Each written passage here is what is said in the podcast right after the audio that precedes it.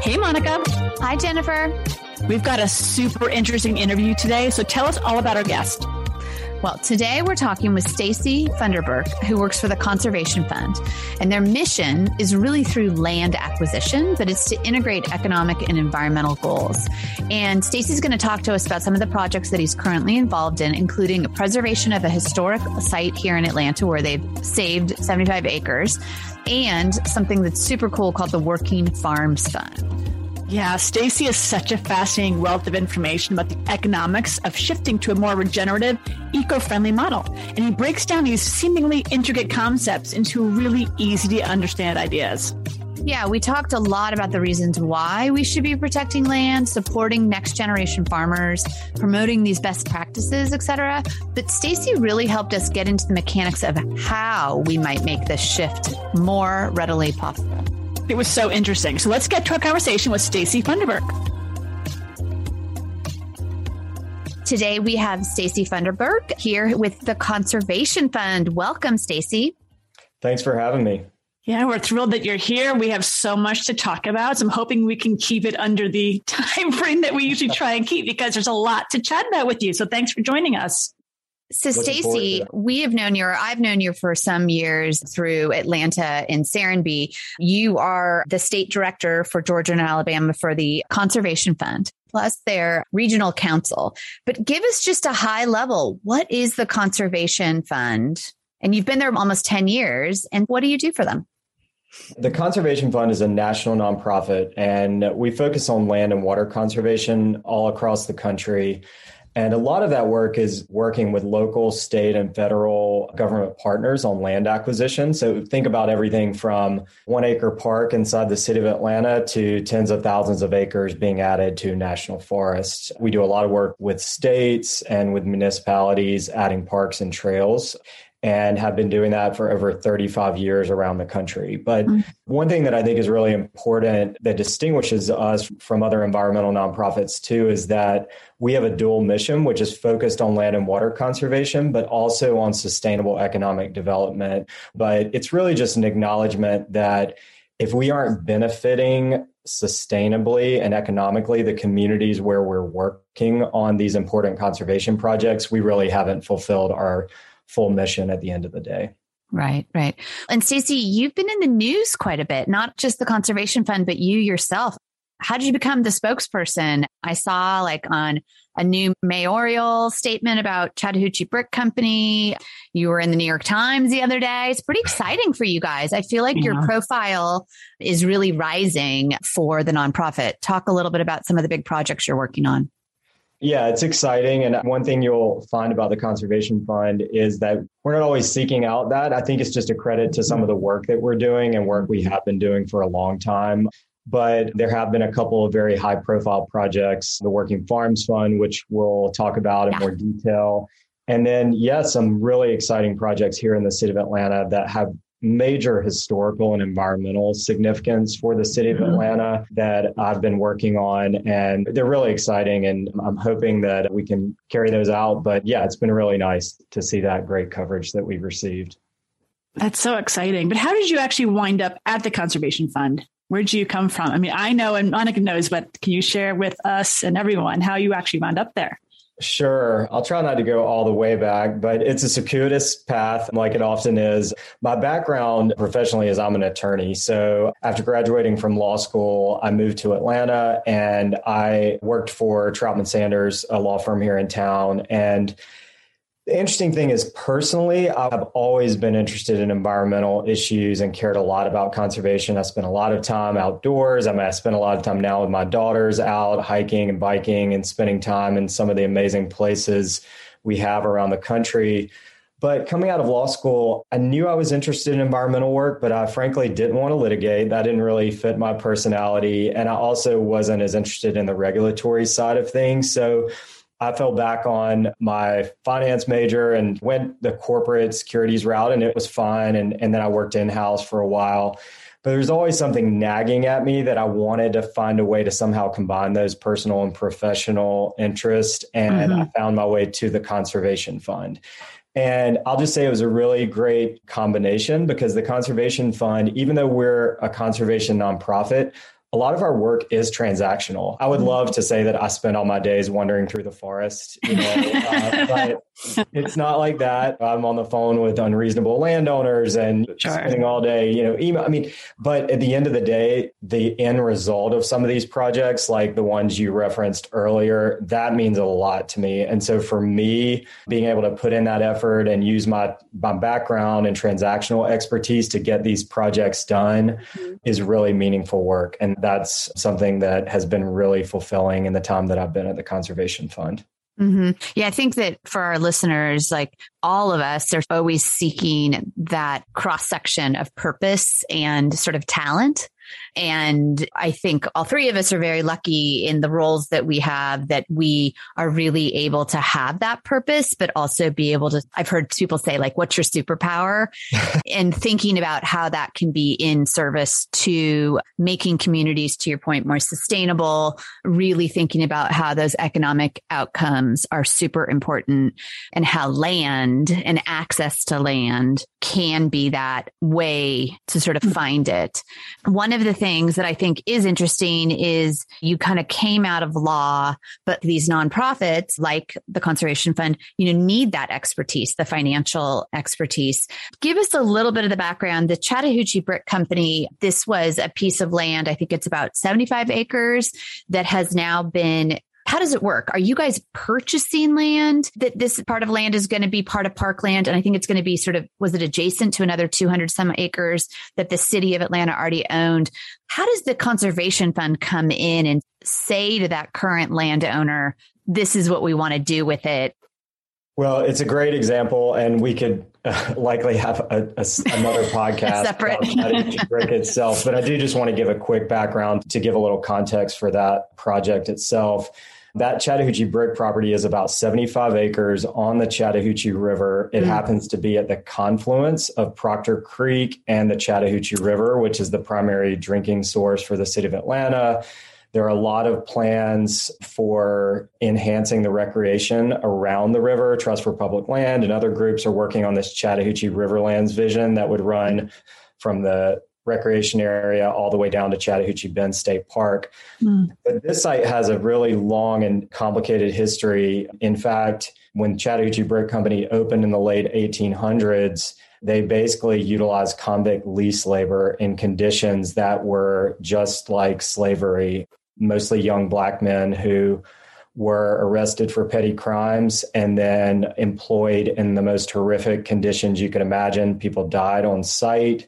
And so there is huge historical significance of that property of hoping to be able to memorialize and honor the Chattahoochee brick workers, mm-hmm. but also to protect it given its proximity to the Chattahoochee River. So just giving you a little bit of context, it's a site that has been long sought after for green space and other purposes for many, many years but recently was acquired and there was a plan for a much bigger industrial development which is an ongoing problem along the mm. river like how do you stop the tide of industrial development that has existed for a long time but the community fought very hard and the city fought hard to try to get a different outcome there but that's really where the conservation fund came in this is a difficult transaction, right? You have the city and the seller not in full litigation, but obviously mm-hmm. at odds over the use of the property. And I knew that that was an opening for the Conservation Fund to do what we do, which is to try to step behind the scenes. And we deal in real estate and try to figure out if there was a path forward and we could help negotiate a deal between the city and mm-hmm. the owner of the property to try to nail down this long term outcome that the community and everybody else wants to see. That, again, as I said, not wandering through the forest, seven months of oh, wow. negotiations. It's still not over. We're still working to get it under contract, and there's a lot of work yet to be done. But it's a great example because in this instance, I think the conservation fund was needed to be able to try to negotiate and reach a deal on this transaction. The conservation fund may be able to step in and purchase the property to provide a bridge to the funding that the city will utilize for the ultimate acquisition, which is a role we play with a lot of entities and we have with the city for a long time. But it's really that transactional expertise and the ability to work with both sides in a transaction like that to try to get to the outcome. So it's a really great example to hold out because that is really where the conservation fund adds a lot of value, being able to make these transactions that really wouldn't otherwise happen come to fruition. We'll be right back after a quick break. Jennifer, guess what's coming up and where we get to hang out? What's that, Monica? the Biophilic Leadership Summit. It's back this March 24th through 26th. Oh my gosh, I cannot wait to see you in person again. It's been way too long. I know, me too. And we invite all our listeners to come to this year's summit. We're going to be exploring biophilic placemaking and how we use biophilic principles to promote health, happiness, and vitality in public spaces. Yes, and I was just reading over the schedule, which I'm very excited about. There are so many great speakers and panels. And when you get to join us, I'll be doing a nature walk and moderating a wonderful panel on activating community spaces with two incredible women, an architect and an urban planner. So, this summit is put on by the Biophilic Institute and Biophilic Cities Project. So, you can also come meet all of the leading experts in biophilia. And in addition to all incredible multiple presentations, we're going to have all sorts of great farm to table meals, plus cocktails, some book signings, and lots of networking, which is always a favorite. And it's going to be at your and my favorite place, the Inn at Serenbe. Yep, that's one of my favorite places, as you know. So join us in Serenbe for the sixth annual Biophilic Leadership Summit from March 24th to March 26, 2024. And you can learn more about the summit and register today at biophilic.summit.com. That's biophilic.summit.com. We hope to see you there. We'll see you soon. Bye, Jen. Bye.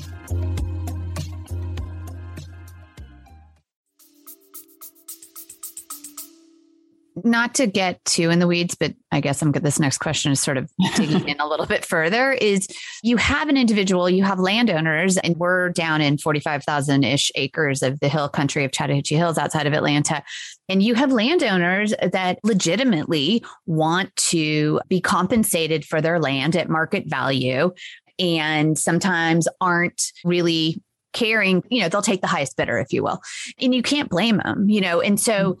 I know that you guys are able to come in with some different tax ideas or putting the land into conservation if the individual maybe wanted to hold on to some of it and change some of the tax implications. And it doesn't have to be with Chattahoochee Brick Company, but is that pretty typical? Like people don't realize, say, I've been here for six generations, I own the land and I'm land rich, and I'm just excited for somebody to come in and pay me top dollar for it because I'm not going to live here. I want to have a legacy for my kids that's financial. What are those conversations like? And what are some of the tools that a landowner could think about coming to you guys potentially to benefit the environment and benefit the landowner? Because I think that's the win win, right? And this isn't just in Atlanta, correct? This isn't just Georgia. This is all over the country. Yes. Just want to, okay, put that out yeah, there. Thank you. Just want to make sure. this is for yeah. anybody, yeah, who yeah. has a large piece of property and yeah, it's a great question. And the thing about conservation is there's a lot of conservation work that needs to be done all across the country, right? And everything can't be in public ownership, right? I mean, again, there's not the capacity to even manage it if we could do that, if we mm-hmm. had the wherewithal to do that. And that is one place where I think the conservation fund really shines is you have to have a variety of tools that you can bring to the table to figure out how to incentivize conservation on the ground. And a mm-hmm. lot of that, a lot of our work involves doing that with private landowners, with land that stays in private ownership forever. I'll use one example before we get into the Working Farms Fund. The Conservation Fund has launched about 10 years ago the Working Forest Fund, and that is a very ambitious program that has a goal of protecting around 5 million acres of the most critically endangered large intact working forests around the country. Wow. And that does not, most of those properties do not end up in public ownership. We go out and buy these large working forests, we continue to manage them as working forests, often more sustainably than they were before. Mm-hmm. And then we secure often public funding for the purchase of a conservation easement on the property. There are a lot of misconceptions about conservation easements, but the reality is you can have a conservation easement on a property that still allows it to be a working forest, that still allows it to be a working farm, but it prevents it from being fragmented, broken up, and losing a lot of those environmental ecological resources that these properties provide. That has been hugely successful. We are well on our way to the first million acres conserved wow. under that program wow. and continue to ramp that up. That is just a good example of being able to bring conservation dollars to bear without removing land from private ownership. And we should say, right, we're uh, Monica we're in Georgia, right? I mean, yeah. land is a there is almost nothing more personal for yeah. people than land ownership. And you see it, mm-hmm. you know, with families and everything else. And so finding these tools that incentivize landowners to do the right thing. And I'll say often they're already doing the right thing. This isn't forcing them to do something they don't want to do. Sometimes these lands have been passed down through generations. People want to see them remain a forest, a farm, the place they grew up in. And so their intent is there, but also it may be the inheritance for their children that live somewhere else. So they can't just, for nostalgia's sake, right. sell it at, you know, or not be compensated for that conservation work. So conservation easements are one of the best tools. They're not the only one, but they're one that we work with at the local, state, and federal level. And I think an important thing about the Conservation Fund that ties back to our dual mission is that of the eight and a half million acres that we've protected around the country, over 3 million of those are working lands, working mm-hmm. farms, working ranches, working forests. And that's hmm. because a lot of those are economically really important for the local hmm. communities there, but keeping them from being broken up and developed are also really important for the environment long term. Mm-hmm. Can I ask you? I've heard of working farms and working lands, but what exactly does a working forest look like, or what does that exactly mean? Well, when I say working forests, I mean that there is still selective timber being taken off of the property, for instance. But a lot of these, they're managed more sustainably. Some of them have actually generated a significant amount of voluntary carbon offsets because mm. we're managing the forest more sustainably over the long term. Got it. Um, but yes, it means that they are still working. We're not sealing it off and leaving it exactly as it is. Makes so, sense. Thank you. Sure. Right. Well, and the carbon offsets, I think that that again, with everything where we are today and the environment, obviously, the more forest, field, farm, meadow that we can protect that doesn't turn into industrial wasteland or just even just sprawl, the better off we are because we need that carbon to be sequestered and then further we don't need the trees to stay there right eh, eh, it, it, yeah. to provide clean air so you started the Working Forest Fund 10 years ago. Have you been working on the Working Farms Fund that long? How did that come to fruition and why did you guys then turn to farms? It's a great question. And again, the Working Forest Fund is a national initiative, and these are forests all across the country. Mm-hmm. We've done a lot of farmland protection around the country over our history, but we've been thinking about it more recently we didn't have one consolidated program that approached this, and particularly around these larger metropolitan areas that mm. are the mm. source of a lot of farmland loss because of the sprawl and development that comes from those same places. So I'll just give the quick context for the Working Farms Fund and then we can talk about how it works. But the reality is, we're losing farmland at a very rapid pace. And around Atlanta and in Georgia is no stranger to that, mm-hmm. both around large metropolitan areas and even mid sized cities as well. And that is happening very rapidly. The average age of the farmer in the US is 58 years old, and wow. every single year. Wow. Um, so those trends are national trends. But at the same time, in a lot of areas like Atlanta, for example, the demand for more locally produced food mm-hmm. is yeah. growing exponentially and the demand for more sustainably produced food mm-hmm. uh, yep. is increasing people want to know where their food came from and yes. how it's grown which are really exciting trends the other thing is there is this burgeoning group of next generation farmers not brand new farmers these aren't people who are already farming but they didn't inherit land as a fourth or fifth generation farmer And it is not as obvious a path for them to get the land access they need and the mm-hmm. permanent ownership of farms to have a long term viable business. So it's just important to talk about those because those are not exclusive to Georgia or the metro Atlanta region, mm-hmm. but those are the pieces that we saw that required a new type of solution for trying to figure out the path forward. And so the goal of the Working Farms Fund is to protect farmland that's at risk of being lost to development, to connect that farmland to next generation farmers and mm-hmm. support those farmers by connecting them to markets, to business expertise to technical assistance to basically give them their best shot at having a viable farm business over the long haul and then ultimately to get them in a position to own the land long term. Mm-hmm. And with those pieces coming together, we can begin to grow this more local, more sustainable food system in a really meaningful way. It might be helpful for me to talk about exactly how it works. That'd be um, great. You have some initial questions about it, we could talk yeah. about it. Yeah, please. Basically, the Working Farms Fund is built as a sustainable model to really grow the number of these working farms over the long haul. We are putting together a revolving fund that allows us to go out, buy small to mid-sized farms that are at risk of being lost to development. This is typically in the current Metro Atlanta, outside of Metro, within an hour, two-hour drive of the city. Um, mm-hmm. Um, farms in the range from anywhere from 25 acres up to a thousand acres of land. Mm-hmm. We'll buy the farm.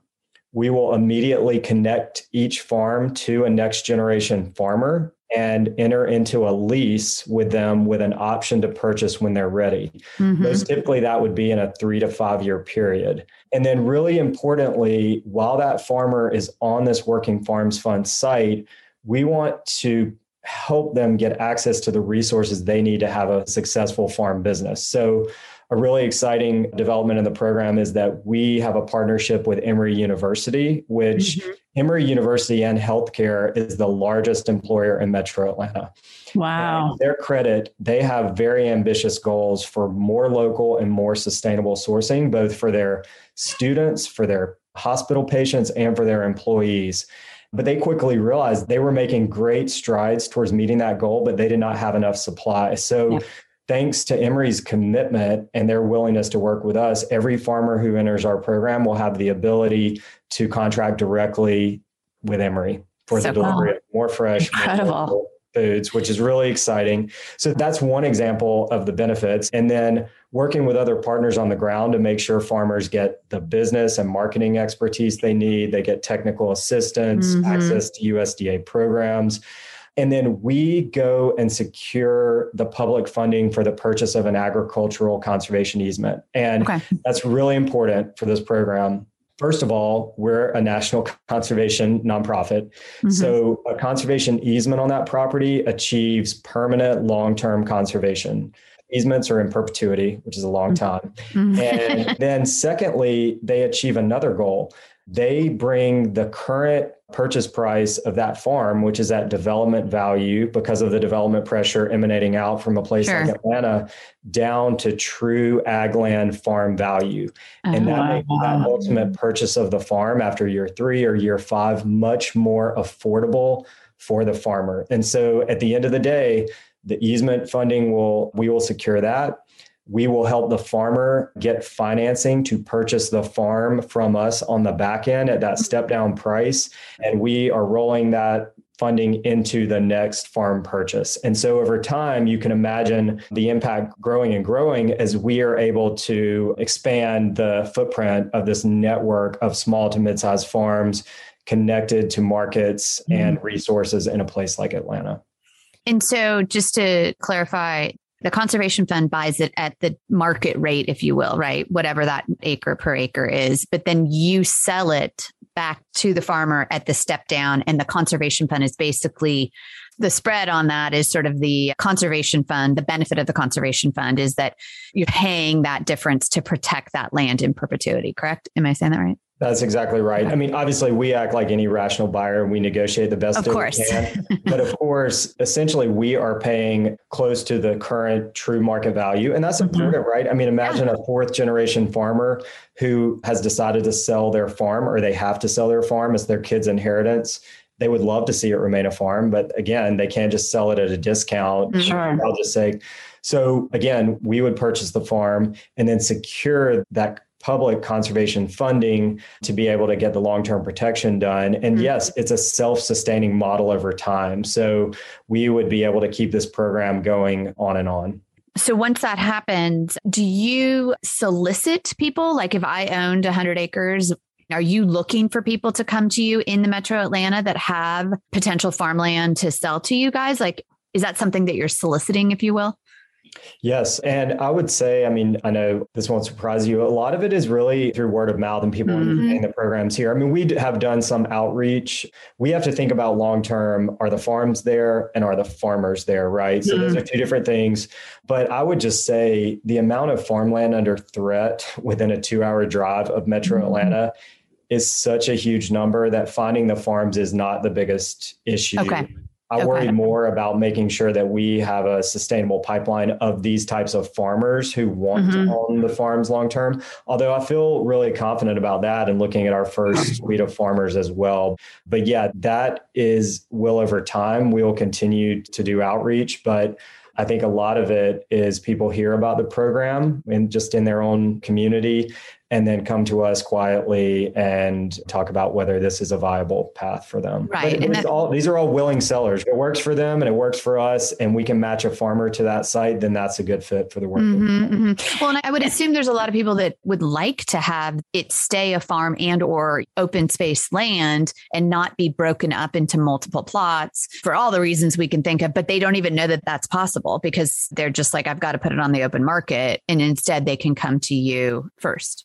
And what are they selling? So, I mean, each farmer I'm sure is different, but are they selling to local farmers markets or are these like going to like Whole Foods or other bigger scale markets where they can have longevity in that space? Just say, this is the farmer, this is what we use for XYZ supermarket. Where are they selling their goods actually?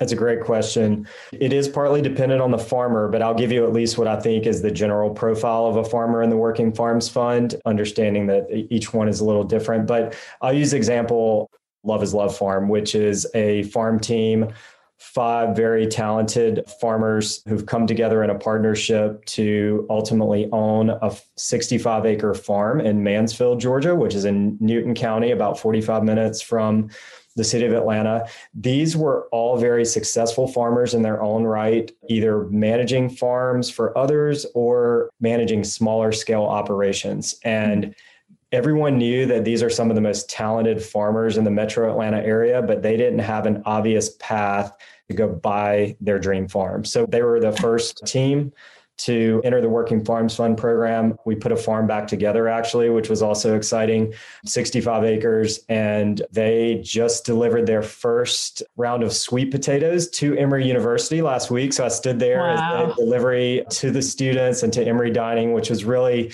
symbolic and just a really exciting moment to see that happen but they just started putting that farm together. But the interesting thing is they already had markets. They sold to farmers markets, they sold to some of the best known restaurants in Atlanta. Mm-hmm.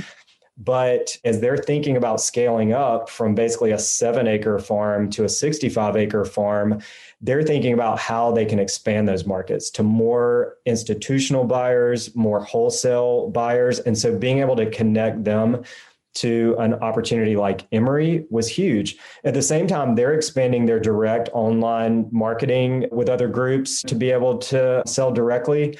But as someone who grew up in I grew up in small town Milledgeville, Georgia, even though I've lived in Atlanta for 20 years now.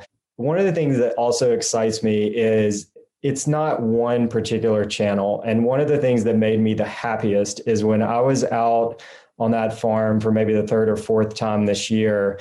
They told me that in this tiny small town, Mansfield, Georgia, very rural, and even though it's in close proximity to Atlanta, not only are they delivering sweet potatoes and sunchokes to students at Emory, they also had already developed a relationship with the local market there in town and we were able to take their fresh vegetables and some cut flowers they're working on. And the nearby residents loved it because they knew that it was coming from a farm inside their town. And so it's an all of the above answer. And again, I think those will expand over time, mm-hmm. but there, food insecurity and the lack of healthy food options don't just exist inside of large metro areas. They mm-hmm. also exist in some of these smaller towns. So I love to also hear the story about new markets in these smaller towns where these farm teams are working. I think it's so good. It's so relevant right now. I think more and more people really want to reconnect with the land. We've gotten so disconnected from our natural resources, I think, in the past few years. Like you just said, that resurgence and that excitement for understanding where our food is coming from. I love seeing that young people are really doubling down saying, I want to know. I want to know where it's made, who's making it. I want to know the farmer. I want to get to know everyone in that farm. I think it's an exciting opportunity because, like you were saying about the loss of land, but there's this hope and opportunity and excitement for what can be and what should be coming down the pipeline. It's great. Yeah. And I'll just say, personal anecdote is that I grew up in small town. I did not grow up on a farm, but my grandparents lived next door. It's dirt road outside of town. And my grandfather had to, we called them gardens. I think they would qualify larger than most of the urban farms. You know, I see they were maybe a couple acres each. My grandfather grew all of the food, vegetables for my extended family, which was my mom wow. and her three sisters and their families. And of course, I took it for granted at the time. I have lots. I was also involved in some child labor practices, you know, behind the tractor, like uh, picking up potatoes, which is legal if you're yeah. part of, it's legal it's for the family. family. Yeah, as long as you're not getting paid. it definitely is, and I certainly wasn't paid. But you know, I, I took it for granted, and my parents were out, and everybody is harvesting food for the year. But the crazy thing is, I didn't really have canned vegetables until I went to college. And I totally wow. took that for granted. But now, seeing what's going on with the local food movement in Atlanta and in a lot of other places around the country, I see how powerful it is. And to your mm-hmm. point, Jennifer, like how people have a natural connection to it. They have a natural connection to food and a connection to where it comes from is that natural connection to land. And it's just the minute people, even if they didn't grow up in the same circumstances that I just described, when they set foot on that farm and see what's happening, it's just this natural excitement and mm-hmm. um, people just connect. It's almost automatic. It's amazing. Yeah. And are you finding, I sort of asked the land question, but I'm sort of asking the same thing with the young or next gen farmers. Is that word of mouth too? Are you getting a ton of people calling you? Is there a match program that's happening right now? Are you inundated? Like, what do you need more farmers? Yeah. Can people yeah. move? I mean, obviously they can do this anywhere over the country, but right now you're focusing on the metro of Atlanta. Can people move here and become a next gen farmer with you guys? Absolutely. And I really do think that will happen. I think there is this element of if you build it, meaning the program, mm-hmm. people will come because there are farmers seeking these type of opportunities mm-hmm. all over the country. I was involved in some of the local food groups doing great work in the local food movement here. And one of the reasons we came to this program is the one obstacle I heard over and over and over again that was almost insurmountable was land access and yeah. ultimately land ownership. It's expensive, it's difficult as you're building out a farm business to tackle that. So, yeah, we have a great pipeline of farmers. I should quickly tell you, we've been building this out. You asked earlier how long. It's about four or five years in the making. These things take time. And yep, I know yep. Monica has been uh, in a lot of these conversations from the beginning. But the exciting thing is we got to launch in 2021. We hired our first working farms fund associate, my colleague Christian Barsa, who's doing an amazing wow. job recruiting farmers, connecting them to these farm sites. And we are very close to getting to our first five farms this year, over wow. 350 acres wow. of prime farmland protected we have secured almost $5 million of funding through USDA NRCS for the funding for conservation easement and permanent amazing. protection of the land. We've received amazing operating support from foundations here in town. And those farmers, as I said, are now starting to make their first sales to Emory, which is very exciting. But our ambitions are much larger than that. This is the beginning, but mm-hmm. we really want to more than triple that impact next okay. year in this geography. And we'll be getting ready to launch in Chicago early next wow. year as well. Great. Yeah. And another thing that I just want to touch on is those first five farms represent more than 20 different farmers because ah, it, wow. these, these, larger sites allow farmers to come together to farm in new partnerships. The second farm that we acquired is for Global Growers Network, which is mm-hmm. a nonprofit who I've known for a long time. They do amazing work helping refugee families. Mm who had a lot of farming in the countries where they were being persecuted and now having an ability to reconnect to farmland here and grow food both for their families and to supplement their incomes. That will mm-hmm. allow global growers on their new farm to go from five farmer families up to around 15 farm families. So wow. the impacts go on and on. But I think it represents a lot of different aspiring entrepreneurial farmers, but we also want to make sure that there's a diversity in these farmers. I'm very proud to say that over half of the farmers in our pipeline are farmers of color or mm-hmm. women farmers who mm-hmm. are underrepresented in a place like Georgia. And so mm-hmm. I hope that we can carry that on as well. And of course, a lot of those farmers, especially black farmers in Georgia, have been systematically shut out of farm programs and systems in the past. And so creating these new pathways for access to capital, access to farmland and then ultimate ownership is a really mm-hmm. important thing that needs to be done in places all across the country. Mm-hmm, mm-hmm. Tell me a little bit about you were saying that you help them get access to capital. Do you have like a specific bank relationship? Because I know that that is one of the harder things is the land may exist, the farmer may exist. And even if it's at the right mm-hmm. price, it's like, how do I get a loan? Yeah. It's a great question. We're at the beginning of putting together the different partnerships that will be needed to support these farmers. So, access to capital, there are a lot of pieces of that. Obviously, we're providing a bridge to mm-hmm. the capital needed for land. And we've had a couple conversations with banks and with some other groups like Farm Credit and others who typically mm-hmm. provide loans for farm acquisition. But we are looking to build a few key partnerships in each of these geographies so that they're comfortable with our program and that they're a place where our farmers can go and get a loan, maybe to buy equipment on the front end add to the farm infrastructure, and then ultimately to be able to buy the farm at the end of this process. So, and we can't do all those things. So I don't pretend for a minute that the conservation fund is going to tackle all of those. But I think building a program and the credibility and the outcomes of a program like this will open a lot of new doors for financing in those different realms. But we're also working with those farmers from day one. I mean, Christian is working with them as they're saying, well, this is the investment that's needed for infrastructure and helping them try to find places to finance that over time. But I have to say, I really hope there's a lot of funding that has gone into supporting farmers and into supporting local food movements around the country. Mm-hmm. I would like to see a lot of that capital, true social impact and philanthropic type capital, mm-hmm. go to lower the barriers to this financing that's needed for those farmers once they're on site, because we cannot handle all of that ourselves.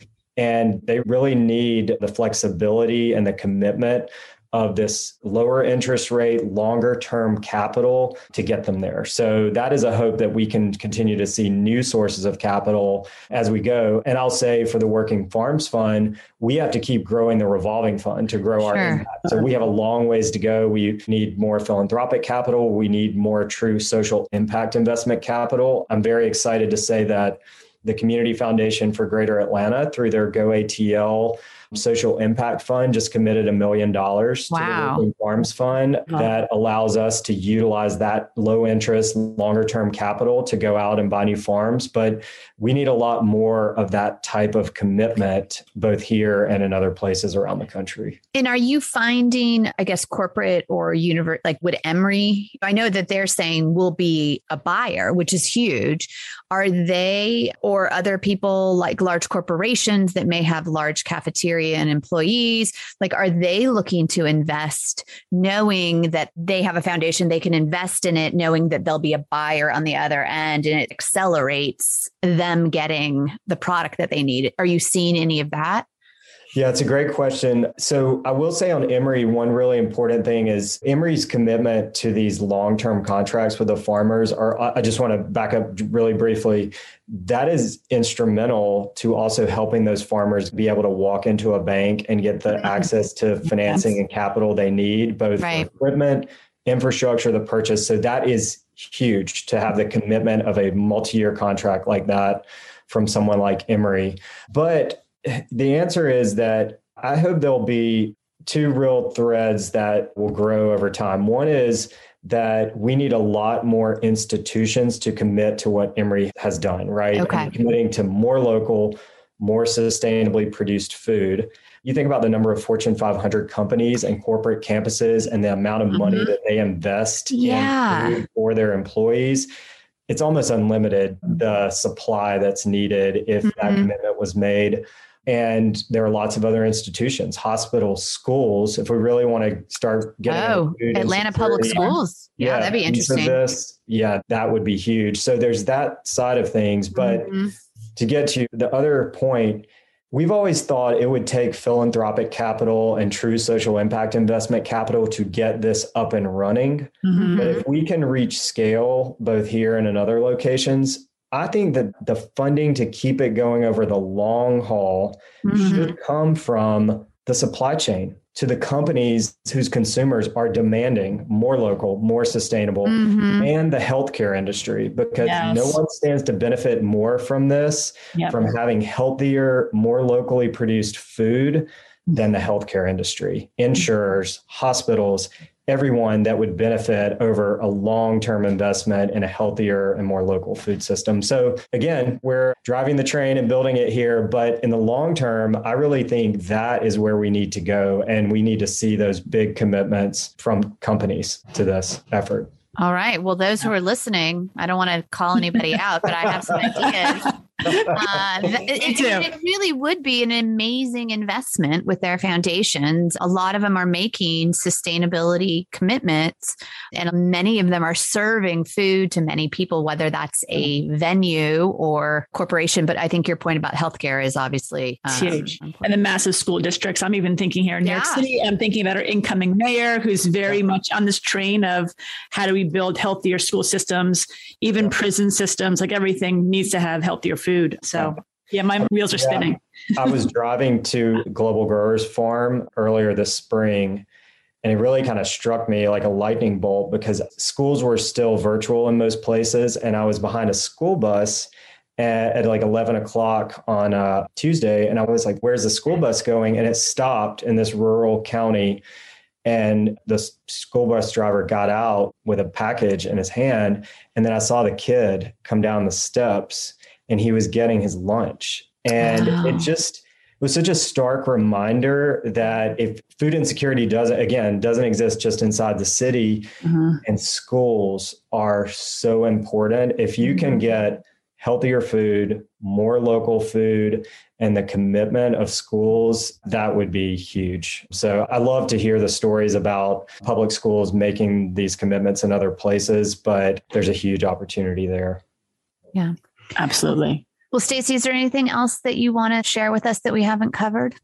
I don't think so. I mean, I know we covered a lot of ground and we could keep talking. I just really appreciate you taking the time to highlight this. And I'll just say, this is an all hands on deck proposition, mm-hmm. right? Again, the Conservation Fund is trying to pilot something that can be scaled and mm-hmm. replicated here and in other places around the country but we're going to need a lot of other people at the table. The organizations who support farmers and support farmland in these different places funders supply chain healthcare mm. industry. I really think we're building something that can really change the way we think about local food in our communities but we need everyone at the table. So thank you very much for having me. Oh, thank you stacy thank you stacy. Really appreciate your time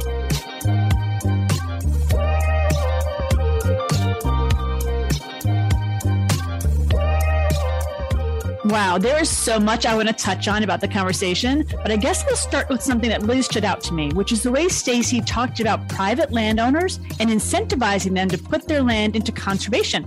I never thought about this because I think it's easy for you or I or some neutral outside party to say, Well, of course you should do that, and this land should be protected and conserved. But it is often the case that people sell land out of necessity in order to pass something on to their families, and they often aren't in a position to take a route that doesn't provide them the most economic benefit. You're totally right. So part of Stacy's work, as it seems particularly true of the Working Forests and Farms funds, is that these private landowners who are interested in selling would then receive fair market value for their properties, which then go into conservation in some capacity. And what the Conservation Fund is able to do is then promote best environmental practices on the areas of land that are being used for agriculture or timber. Yes, it's really such an inspiring model for how we can actually move the needle forward to create a more regenerative model where land and workers are protected, and in addition, where we can start to amend some of these really historic injustices. And particularly here in the Southeast, you know, where we've had a really long and painful history of black farmers being systematically shut out of owning agricultural land because they really weren't able to access capital.